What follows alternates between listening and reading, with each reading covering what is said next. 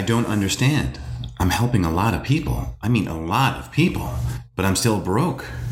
Today's process is this the help trap and the entitlement mindset. Sit back, relax. Let's light the lantern. Well, hello there, Rangers. Wade Skalski here, lawyer, online entrepreneur, and your guide to the understory. Because this place is filled with monsters and bandits, here comes your first warning. Although I am a lawyer, this podcast is not for legal advice. To work with me, you must have a signed agreement. This podcast is for educational and entertainment purposes only. All right, let's enter the understory. Remember, admission is free, but understanding always has a price. Let's light the lantern.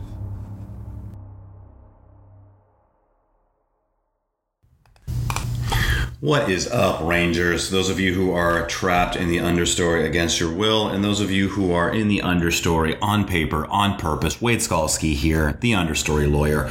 All right, so uh, we are talking about uh, a topic that is, I would say, in, in topics that are important for what I do, in the top three for sure. And that is the help trap. So, what is the help trap? Well, I'm going to tell you a little story, okay? When I went out on my own uh, as a criminal defense attorney in the very, very, very beginning, uh, I had basically spent two and a half years in the prosecutor's office. I had done 40 jury trials. I had been in court pretty much every single day that entire time. I switched over to the appellate division towards the end, but still was was in court not every day, but a lot.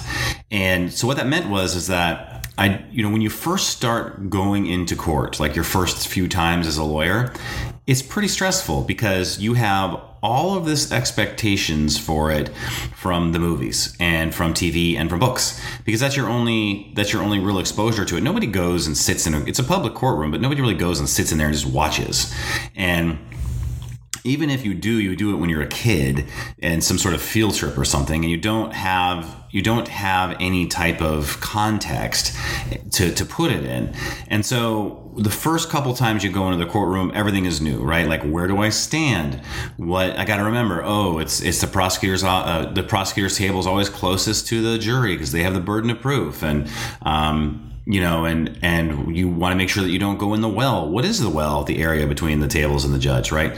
And you don't, you know, you never go in that area. You always go around, and, and so you, you know, all these unwritten rules that you have to try to remember, and then they just become natural, and then after a while, you just ignore, you just ignore them, and uh, especially when you've been in there every single day and for twenty years. And so and so, you know, but you can you can have that experience anytime you go into something new. It has its unwritten rules, and you've got to you're afraid of crossing them, and so it makes you tentative, right?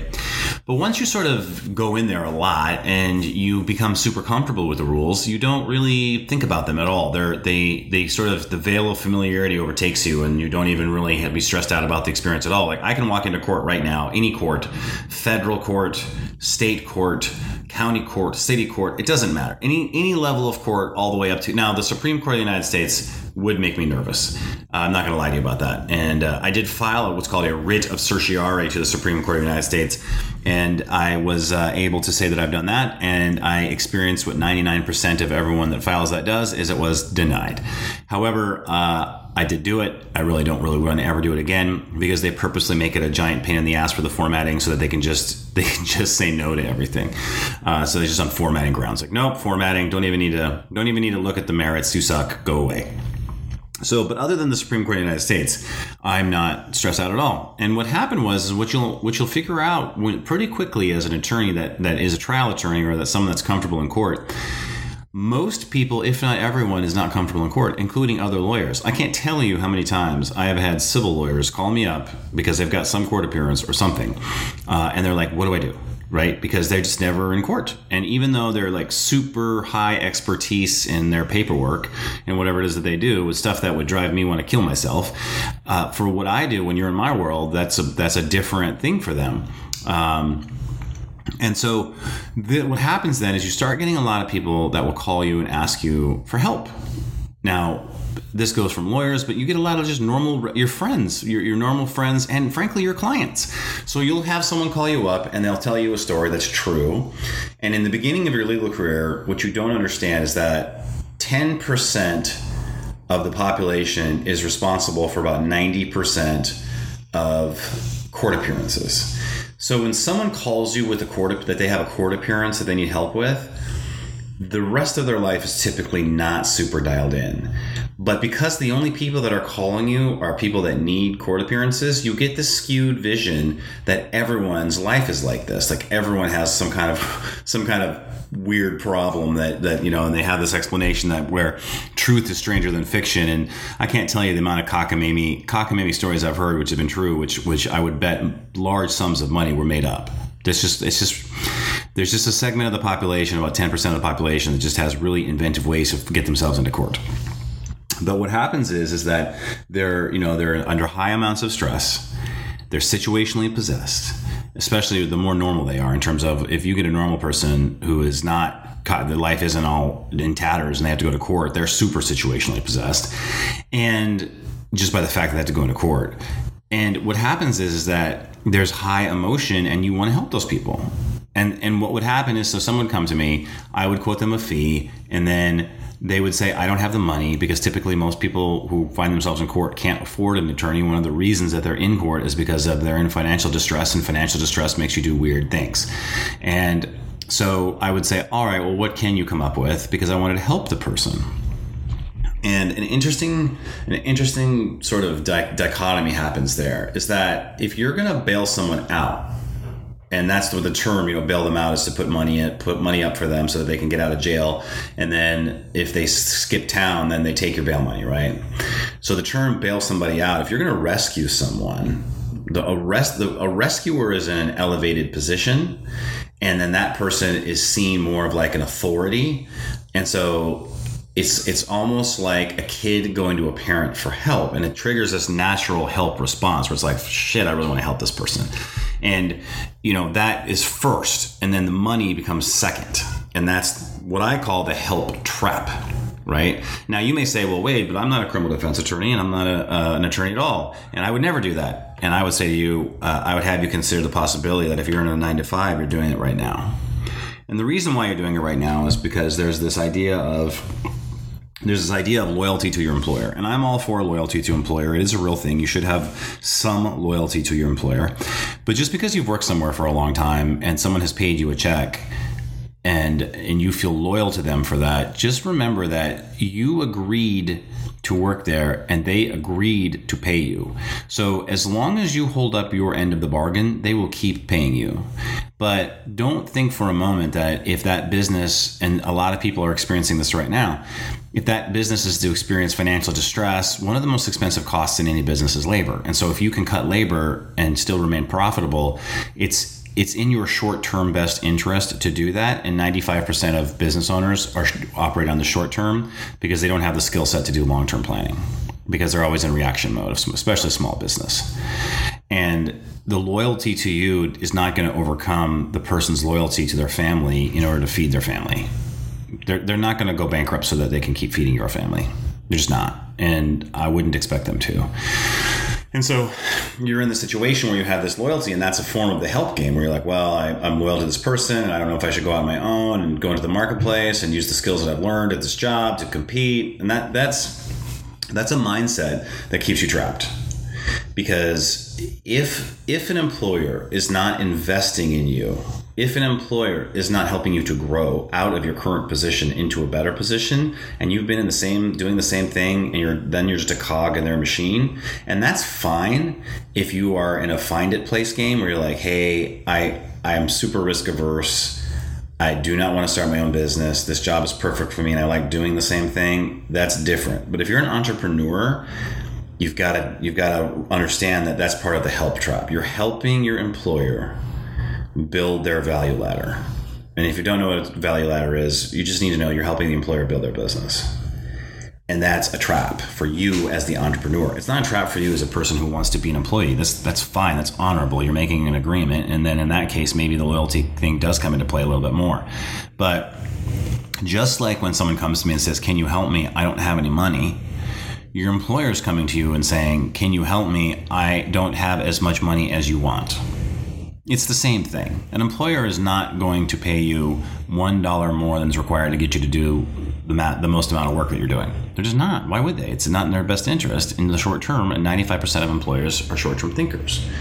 And so you you pay. Uh, you know, if you're a long term thinker and you want to invest in your in your uh, employee, then yeah, you may pay them more a, a better wage than you could get for someone that's less expensive. But you need to create the culture properly in your business and you need to let the employees know i'm paying you more because i have an expectation of you that you're going to use you're going to grow. And it's an incentive to get you to you know you know in, increase your skill set increase your skill set stack. It's an incentive for you to take more ownership of your position and for their position in the company. And if you don't do that and you act just like an employee then they'll go find they should go find somebody else because you don't have a growth mindset. And they're not they're not looking they're looking for um, what is it called? It's a, is it an employerpreneur, an employerpreneur, like you know, an employee to grow within the business. And so that's a term I heard, which is describes what I'm talking about. But it's the help. You're in the help trap, man. And it's it's the thing is the moment that you, the moment that you emotionally invest yourself in someone else's business, you're trapped. You're trapped because if you're emotionally invested in someone else's business then you will logically find ways to stay there no matter what. No matter what. It's the same. It's just every buying decision you've ever made in your entire life is the exact same thing. If you go and you buy yourself a car that's kind of a fancy schmancy car that you don't need, then you you know and you're going to tell to your wife, oh, I got this like this five series BMW, and she's driving like a Honda, and she's like, why did you do that? And you said, well, I have to take clients around and impress clients, and it gets amazing gas mileage, and I can write it off for depreciation for the tax, like all these ridiculous things where you're just like, I just wanted to fucking drive around in a five series with a convertible on it because I always wanted to since I was like in college. That's the real reason. But you you you fight you logically then try to justify it to your wife. And your wife sees right through you, but she forgives you because she loves you. And not that I would do that. I, I don't even have a vehicle right now. I'm about to go buy a jalopy. The uh, I'm gonna get some kind of truck, some kind of jalopy truck with a bunch of miles on it that I can just crash into things and, and not worry about. That's my next purchase for a vehicle. I'm not really a car guy. Uh, I have my own like camping. I'm about to go into my camping gear buying spree again. Um, but but look, like you you're playing the help. You're in the help trap, and I had this realization that once I realized that that I was doing that with my clients, I was like, I have to change this because there is an infinite number of people who need help. And help is a help is a really weird thing because like a homeless person needs help. And you can help a homeless person by giving them five dollars but that five dollars is not going to change their life just like when a client comes to me in the in the criminal game and they are like hey i got a dui and i'm going to help them out and they're, they're not they're situationally possessed so they're they're not going to take any counsel from me that's going to change their life. The only counsel they're going to take from me is to how to navigate the situation and they're going to promptly try to forget about me because i remind them of a really shitty time in their life and they don't really want to talk to me again because they know if they do they got in trouble again. And that's not really um, that's not really a relationship i want to have with my clients. And i try to shift that relationship for a number of years where i was trying to help my clients like counsel them not just in their criminal case but trying to get them resources so that they don't repeat offend and, and, and they're not interested in that not one of them not one of them. So the parents of some of them were interested in that. The spouses of some of them were interested in that. But every single client, I can say almost every single one to a T, was not interested in anything for me other than what my skill set was to get them out of the problem that they were in, or at least limit the damage as much as possible. And I was they were they were playing the find it game is how do I how do I find my way out of this instead of how do I make my way out of this right? How do I how do I transform they're not looking to transform as a person to change fix the problem. They just wanted to get out of the problem. And once I realized that I realized it's not it's not their fault.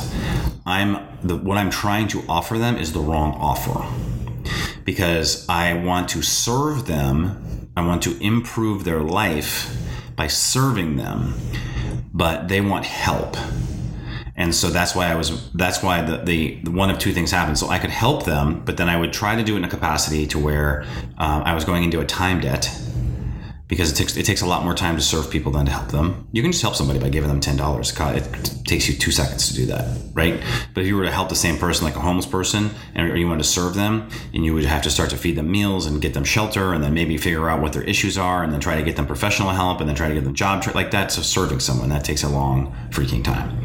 So I was trying to serve people that they didn't want it, they just wanted help, and I was undercharging even for the help because I was getting a massive time debt, and I was broke all the time. And this was a problem. And I had a real moral conundrum with this idea in terms of, for the longest time, to even express it outwardly because I was brought up in a religiously observant household. Part of Christianity is the, you know, there's the idea of works in Christianity where you're supposed to help your fellow man and all of that. But I had it exactly backwards. You know, one of the parables in the Bible, and this is just if you, if you bristle at the idea of talking about the Bible, just look at it as a secular self help self help book. Okay, don't even worry about the metaphysical side of it. Just just there is self help in there that you could do completely secular get a lot of benefit from. It just happens. There's a reason why the book has endured for a long time. All right, so let's be adults. And um, and if you're like me and you have a more divine divine view of it, great, right? But we can get there both ways. And so, you know, the, there are there are parts of the Bible where ideas of like casting pearls before swine and and what you what you reap you sow and or what you sow you reap and and the ideas of you know doing things in a service way, but then also that there's like there are people who don't. It's not that they don't necessarily deserve your help; it's just your help won't help them. And the, the or I had the order backwards. I was like, I'm going to help a lot of people, and then I will be able to go into more of a serve mode once I'm wealthy. And I had it exactly backwards. You you serve people in your business so that then you can then help people, and there are different sets of people. You can get wealthy serving people. Servants get paid servants get paid. And there's an agreement between you and the person that you're serving what you're going to do for them. And i was agreeing to do all the wrong in my mind i was like i'm going to do this for them but my clients are all like no i want you to do this for me. And so there was a disconnect there and i was broke all the time and i couldn't get any traction and i was like confused the entire time. Why? And then i had this realization is that is that, that the, the, it's a help trap. There's because there's an infinite number of people you can help. So you're, you're too small especially by yourself. I was a solo practitioner. I just run out of, I just ran out of payment plans. Everybody, you know, at one point people were like, I need, I can do a $25 a month payment plan. Well, then you need to go get a public defender. You can't afford a private attorney because you will, you will go broke on $50 a month payment plans. Just will. It's wrong. It's the wrong type of client from their expectations of what they want from you and what you can do for them. They don't understand the situation. It's just the wrong. It's just the wrong client. It's a bad fit, and it hurts you and hurts them. And and so then what I discovered was I was like, all right, so how do I get out of the help trap? Well, once you're in the help trap, you you have some momentum against the negative momentum. And so you can't just automatically, especially as an attorney, when you have a caseload of, you know, I have a whole caseload of existing clients that are in this mindset that are all underpaying me. And then so I have this time debt. So what do I do, right? I can't just fire all my clients because in that situation, once you kind of get a client in criminal law, you kind of have them unless there's like a, you have to stick with them until the, unless they fire you or there's a huge like you have to ask the court to be relieved, and that's kind of a pain in the ass to do. And courts generally don't like to do it. So how do you how do you get out of that situation? How do you get out of the job that you're in, that you're enmeshed in, and that you're like, oh shit, I'm in the help trap in my job, right? And I've been this entire time, I've been making all these reasons, logical reasons to stay, but the only reason I'm staying is because I'm, I'm in the help trap. Well, there is a mindset shift and then there is a different place that you can go. And the mindset shift is the idea of you change the help trap to the help game, right? You ever heard the term you got to play the game? Well, you do. It's like the political games. Like sometimes at work you have to play the political game. You got to play politics. You got to you know you got to kiss the right butt sometimes uh, just to make just to make things go a little bit easier. Some people don't do that, but then if you can't do that, then you shouldn't be in the you shouldn't be in the in the find it place. You need to go make your own place where you don't have to kiss butt. Like me, I don't have to kiss anybody's butt. It's my island. It's mine. It's my understory you can't you don't get to have my understory I, I created it it's mine so you don't get to come into the understory especially the understory lawyer unless you ask me and i don't have to ask anyone's permission to let you in it's like you're in right if you're listening to the podcast right now you're in and and i don't have to i don't have to you know kiss anybody's butt because i'm shitty at that game right but it's a game and you know it's a game game has rules and that situation is then you have to understand you're like i'm in the help trap and i have to transition from the help trap to the help game and then you gamify it and you're like all right I, I have to keep playing this game for a certain period of time, but it's but games have an ending, right? Baseball has nine innings. After nine innings, the game is over. The help trap has no ending. You're stuck in it forever. It's like a vortex of, of disaster. You'll never get out of it. You'll never get out of it. 10, 15, 20 years will go by and you'll be like, whoa, I really wish I would have started my business. And you just had all these logical reasons not to because you were stuck in the help trap. And so you have to gamify it, and games have an ending. Games have an ending, my friend. And the moment you say I'm in the help game, then you know that there's an end. You get hope because you're like, oh my God, there's light at the end of the tunnel. Like I still, I'm in the help game now. Still, I just I just put up, um, you know, I just had a really interesting experience yesterday where I went for a, a hike in the woods because I'm I'm I'm starting to explore the First Landing State Park, which is our local park, which is literally right in the middle of the city, and it's part of my planned growth experience. I'm going to do a through hike, and and so the beginning process of that is you know start tramping around in the woods, start getting comfortable in the woods again, and I'm sitting there and and uh, I was I've been working on my serve game a lot, not in tennis, but the serve game is is the you know the people that I'm going to help. And actually, I came to realization that I'm not working. It's not called the serve game. It's the serve path. It's funny because the help trap has no end. You're stuck in it forever. The help game has an end, but the help game is at the end. At the end of the help game is the serve path, and the serve path has no ending. So you go from something that has no ending to something that has an ending to something that has no ending. And it's if at any point the serve path that you're on you don't like anymore, then it becomes the help game again and you transition to something else. And it's just endless loop because it's a process. And the lesson is, is that, you know, the lesson is is that you you have to make that mindset shift or you're never getting out. And in fact, I'd have you consider that it's selfish. And actually it's kind of entitled. And what I mean by that is that if you are in the help game, then you think that you should be successful just because you're a good person. What? Wade, you're dropping some, that's deep, deep, deep undercover right there. Like, look, just because you're a good person doesn't mean you have any right to be successful financially. It's not how this universe is created. It's not. You don't get paid to help people, you get paid to serve them. I'm not saying don't help people. What I am saying is that if you want to get rich and if you want to be able to do what you want and, and serve your family, and if you want to be able to have the lifestyle that you want and then take big chunks of cash and throw them at, at people that you want to help, the only way to do that is to serve people. You'll never be able to do that helping people. If you think about a nonprofit, I mean, the laws are written for a nonprofit, it's not for profit. You're not supposed to make a profit. So if you're helping people and you you are confused as to why you're getting rich, not getting rich, it's because you're you're entitled. It's because you think you deserve to get rich because you're helping people and you're a good person. And that's a hard pill to swallow. And the reason why I know that is because that was me. I was like, I'm helping all these people. I'm doing a really good job for them. I'm saving saving their asses. And why am I not rich? Why am I not making money? And it's because I was in the help trap. And I'm not special. Nobody's special enough to. Nobody makes money helping people. You're not supposed to. You're supposed to help someone with an open heart, not expecting anything in return. Because if you're helping people expecting something in return, then that's that kind of it destroys the reason for helping people. The best type of help you can give to someone is anonymous. You expect nothing in return and for no one to know that you did it. I've done things in my life that I've done anonymously that nobody will ever know. My wife doesn't even know and I, I, won't reveal them here. And not to tell you that it's because I'm a good person, but it's because once I started to understand the difference between the help game and the serve game, I didn't really need anyone's to know about it because that's not the purpose of helping. You don't market your help unless you're trying to get more people to help you help.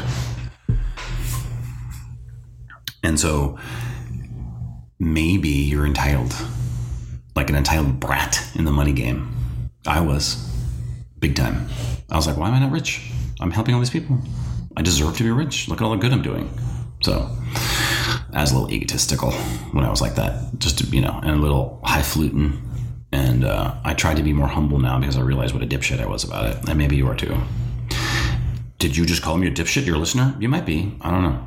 But it's sort of like it takes one to know one. So don't worry, you're not alone in there. I'm, I'm with you on it. And and I've gone before on this path, and I can tell you there's nothing but ruin for everyone on it if you are in the help trap because the people that you help will resent you because you have expectations of them secretly and subconsciously that they cannot fulfill and they know that So they hate you for it, even if you help, even if they take your help. They'll resent you. If you give people help freely with no expectation of return, no expectation of marketing your help, no expectation of um, even things coming in from the side, then they don't hate you. They're just grateful. So then in that situation, you both benefit because you get the, there is a benefit, there is a psychic benefit to helping people. But there isn't a pecuniary one. There isn't a monetary benefit typically to helping people. And if there is, then the person that you help suffers. They hate you for it because they're situationally possessed by their by their scenario, their situation, and they don't they don't want you profiting off of it. And if you have an expectation that you should, then you're entitled. So don't be entitled anymore. Instead, say, "Oh, I'm in a trap. I need to get the fuck out of this trap. I need to change it into a game because a game has an end, and I need to get onto the serve path." Because the serve path is a different. The serve path is a different podcast, but I can tell you from the very short time that I've been on it compared to the rest of my business life where I was on the in the help trap, it's awesome. When you have someone that you've served pay you, be genuinely happy for the service that you provide, and then provide value to you other than the money that you gave them, either in reviews or in they send you a thank you or whatever, it's genuine. And it is a it is a sublime experience that you can get addicted to and it's a good addiction because that addiction will feed your family for life. And you will serve a lot of people to help them feed their families for whatever it is that they're trying to do. And that is the beauty of an economic exchange. It is the beauty of capitalism. That's when it works properly.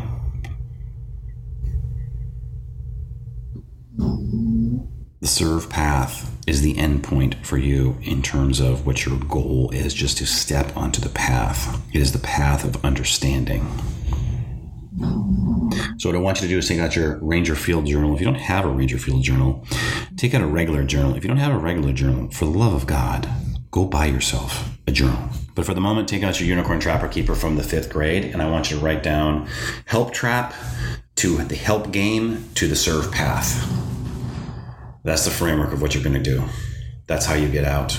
That's the mind map for you to get out of where you're at right now. If you're stuck in a nine to five or you're being commoditized by the gig economy, or if you have a business that you've built that you hate, because then you can get in a business, a help trap of your own business. I've been there for a long time.